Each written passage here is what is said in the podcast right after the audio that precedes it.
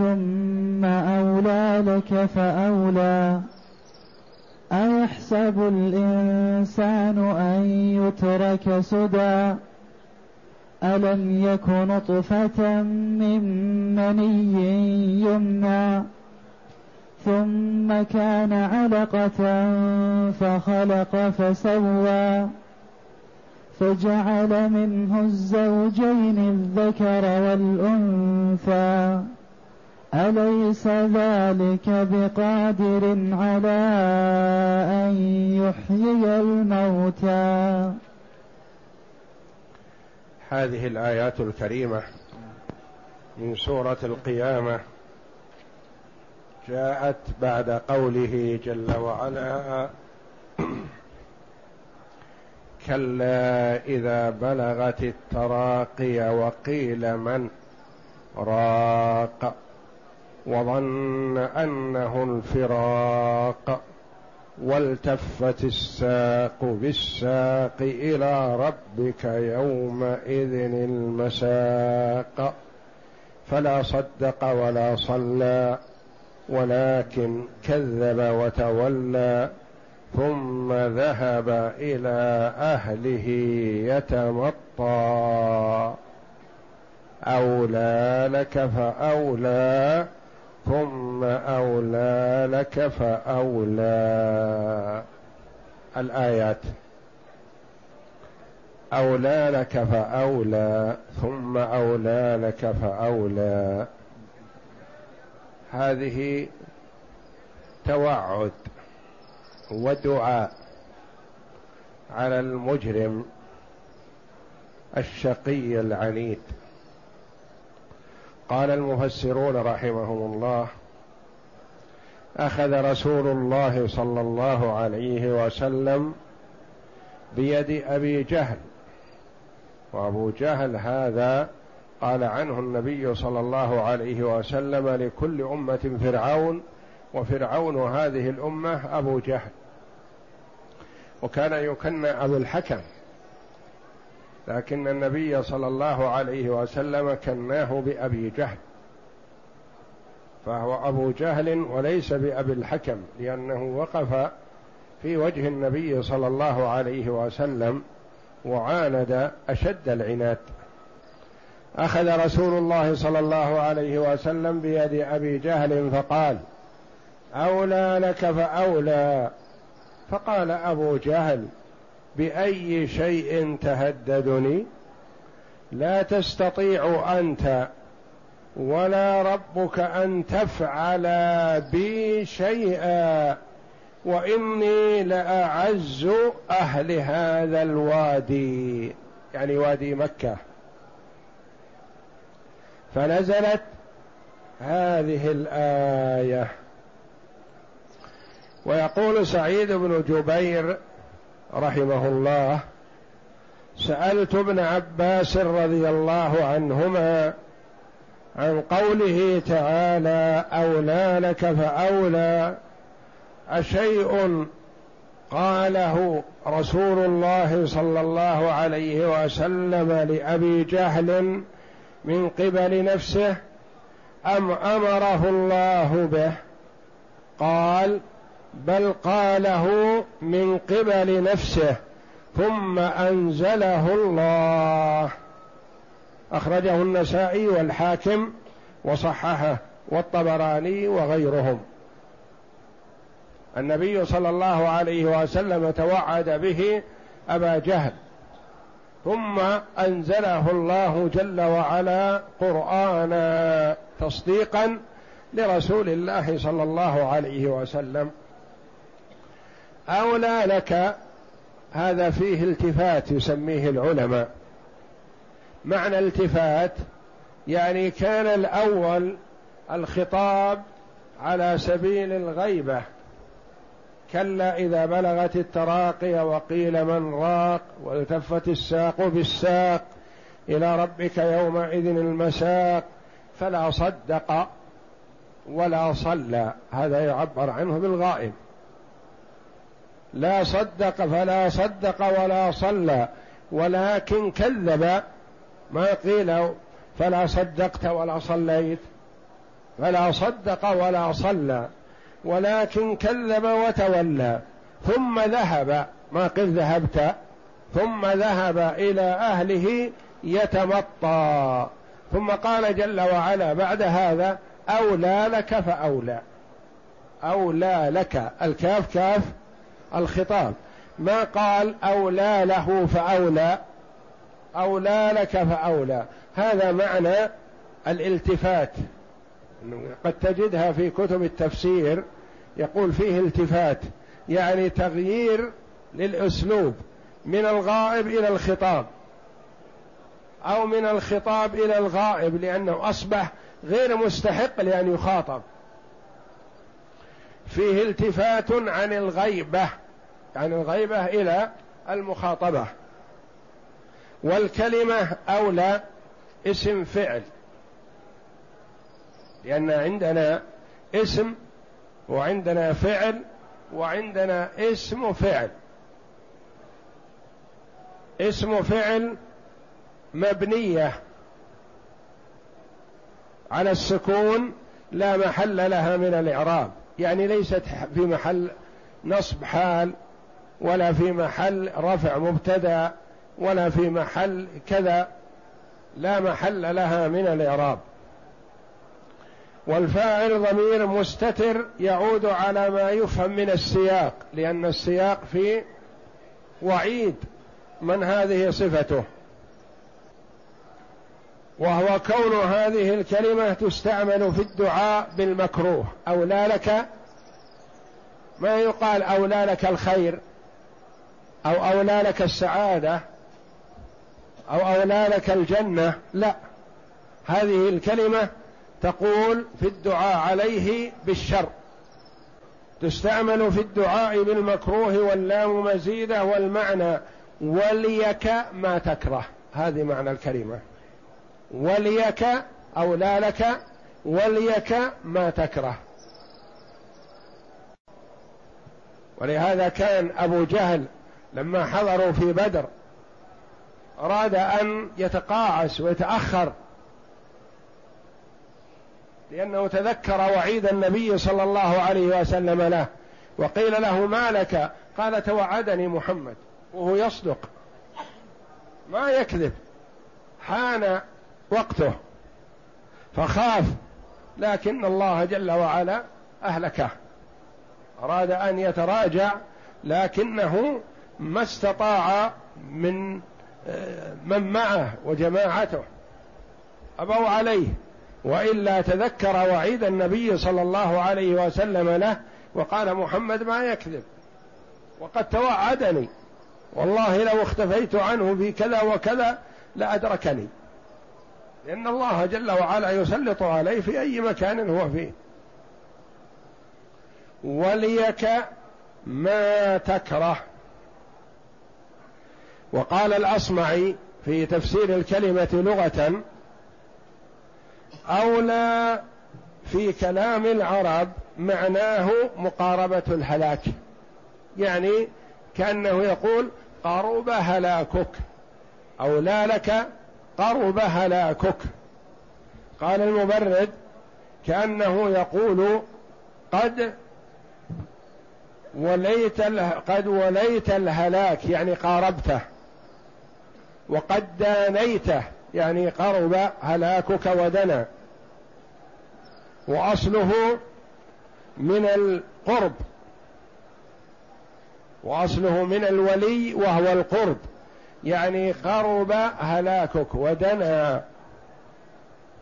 قال ثعلب من أئمة اللغة: لم يقل أحد في أولى أحسن وأصح مما قاله الأصمعي، يعني معناه مقاربة الهلاك، يعني قرب هلاكك أخذا. ولهذا الحديث هذا يدل على هذا المعنى، أن النبي صلى الله عليه وسلم أخذ بيد أبي جهل فقال له: أولى لك فأولى، يعني يتوعده، قرب هلاكك، دنا إن لم تؤمن. فقال أبو جهل، جواب أبي جهل يدل على أنه فهم من كلام النبي صلى الله عليه وسلم التوعد: بأي شيء تهددني لا تستطيع أنت ولا ربك، أعوذ بالله من تكبره وتجبره، أن تفعل بي شيئا، وإني لأعز أهل هذا الوادي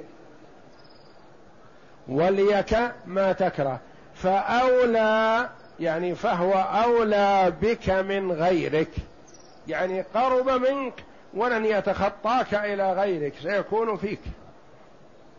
وليك ما تكره فأولى، فهو أولى بك من غيرك، سيكون فيك. فدلت الأولى على الدعاء عليه بقرب المكروه منه، ودلت الثانية على الدعاء عليه بأن يكون أقرب إليه من غيره، يعني الأولى فأولى أولى لك يعني قرب منك الهلاك، دعاء عليه بقرب الهلاك. ثم أكد هذا بأن يكون هلاكه أقرب من غيره، يعني ما يكون هلاكك بعد هلاك غيرك، وإنما تكون أنت الأول.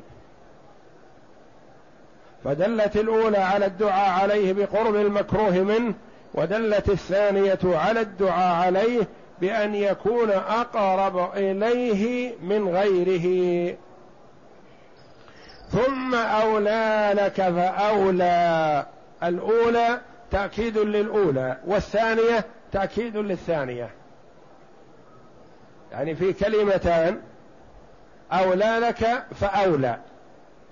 ثم جاء قوله تعالى: ثم أولى لك فأولى، ثم أولى لك فأولى، فيها كلمتان: الأولى تأكيد للكلمة الأولى السابقة، والثانية تأكيد للكلمة الثانية.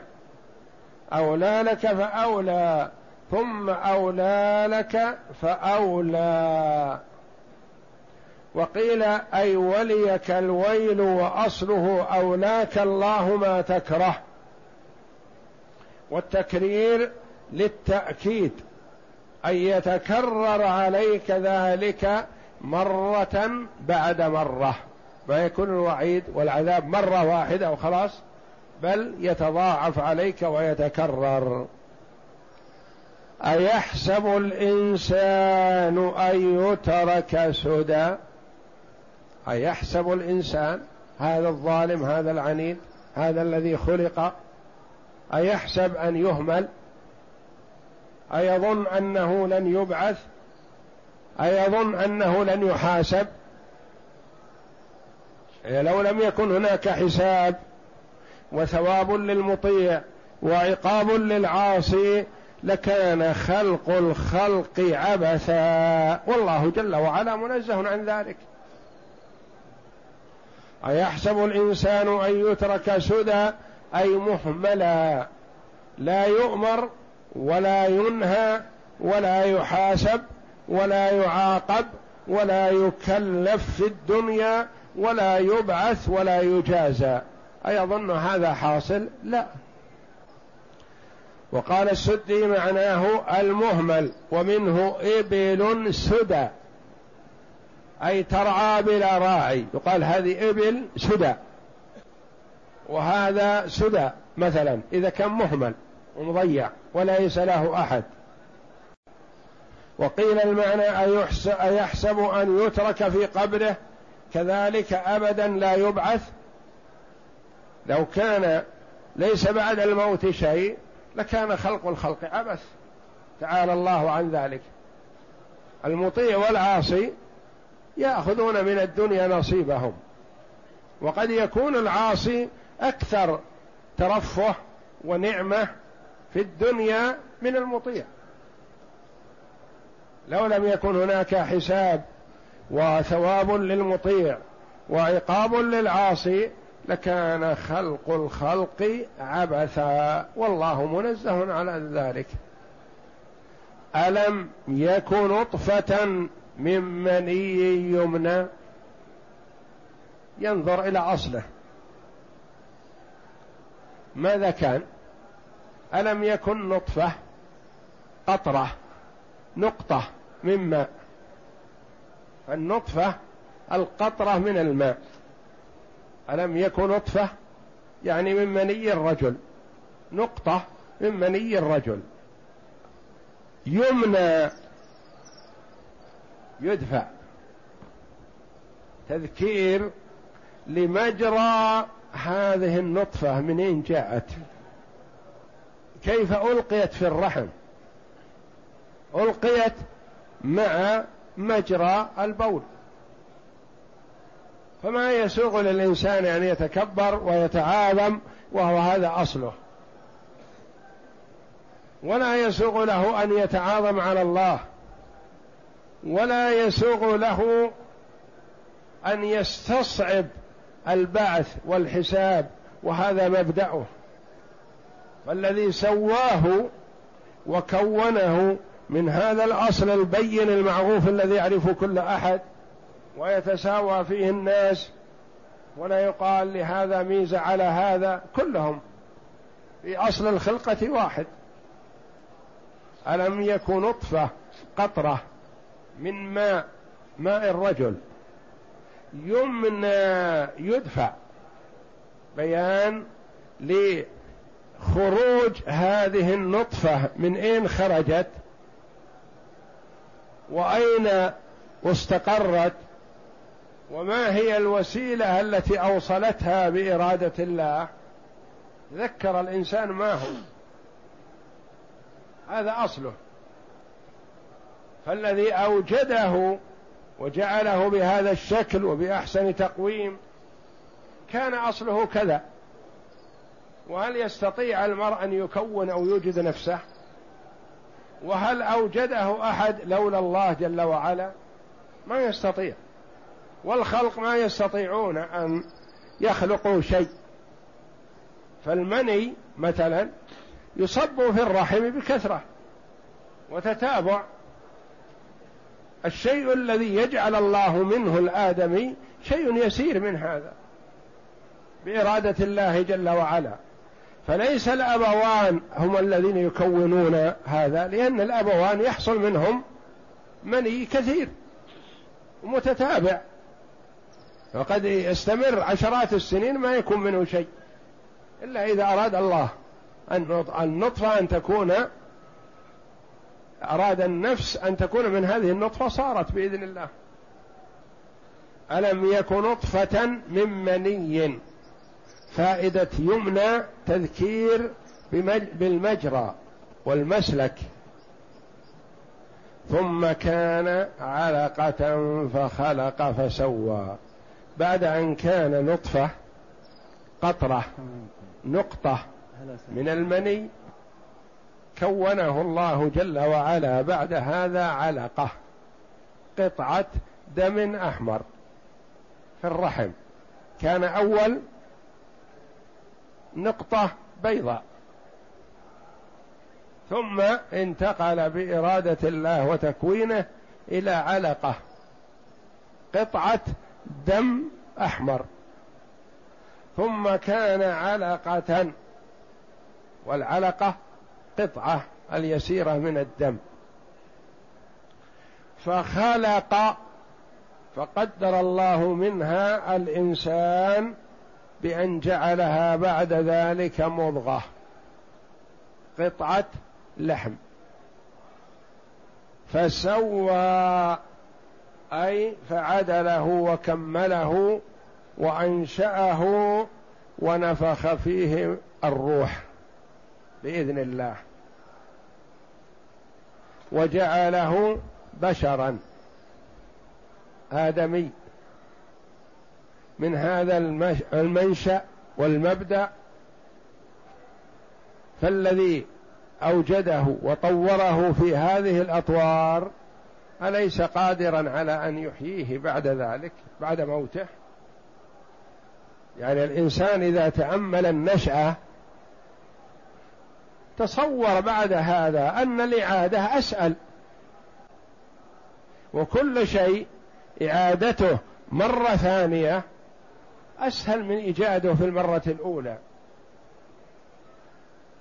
فخلق فسوى، فجعل منه، يعني من هذا الإنسان، من هذا الماء ومن هذه العلقة والمضغة، فجعل منه الزوجين، يعني المراد والله أعلم الصنفين، يعني قد يكون ذكر وقد يكون أنثى، وقد يكون ذكر وأنثى، وقد يكون ذكرين، وقد يكون أنثيين، وقد يكون ذكرين وأنثى، وقد يكون أنثيين وذكر، وإنما هو يكون من هذين الصنفين الذكورية والأنوثية أو أحدهما، فجعل منه الزوجين الصنفين، فجعل منه الزوجين الذكر والأنثى، جعل من هذه القطرة من الماء من المني هذه الأصناف، أحد هذه الصنفين أو كليهما، الذكر والأنثى. أليس ذلك الذي خلق هذا الخلق وأوجده وكونه، أليس ذلك بقادر على أن يحيي الموتى؟ ميت موجود، مات ودفن، أليس قادر على أن يعيد فيه الروح ويعيد فيه الحياة ويخرجه كما أوجده من هذا الأصل المهين السهل الماء البسيط؟ أوجد منه هذا الإنسان السوي، وجد هذا السوي ومات، أليس قادر على أن يعيد يحيي هذا الإنسان السوي كما كان؟ بل ذلك أسهل. أليس ذلك بقادر، يعني الذي أنشأ هذا الخلق وأوجده، بقادر على أن يحيي الموتى الذين ماتوا. وفي هذه الآية الكريمة تقرير لمبدأ البعث، ولوم وتوبيخ لمن ينكر البعث أو يستصعبه، لأن الكفار قالوا أئذا متنا وكنا ترابا وعظاما أئنا لمبعوثون أئنا لمدينون، يعني مجزيون. كان رسول الله صلى الله عليه وسلم إذا قرأ هذه الآية قال سبحانك اللهم وبلا. وعن أبي هريرة رضي الله عنه قال قال رسول الله صلى الله عليه وسلم من قرأ منكم والتين والزيتون فانتهى إلى آخرها أليس الله بأحكم الحاكمين فليقل بلى وأنا على ذلك من الشاهدين.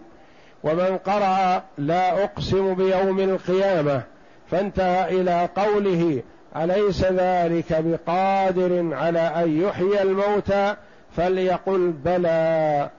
ومن قرأ والمرسلات عرفا فبلغ فبأي حديث بعده يؤمنون فليقل آمنا بالله.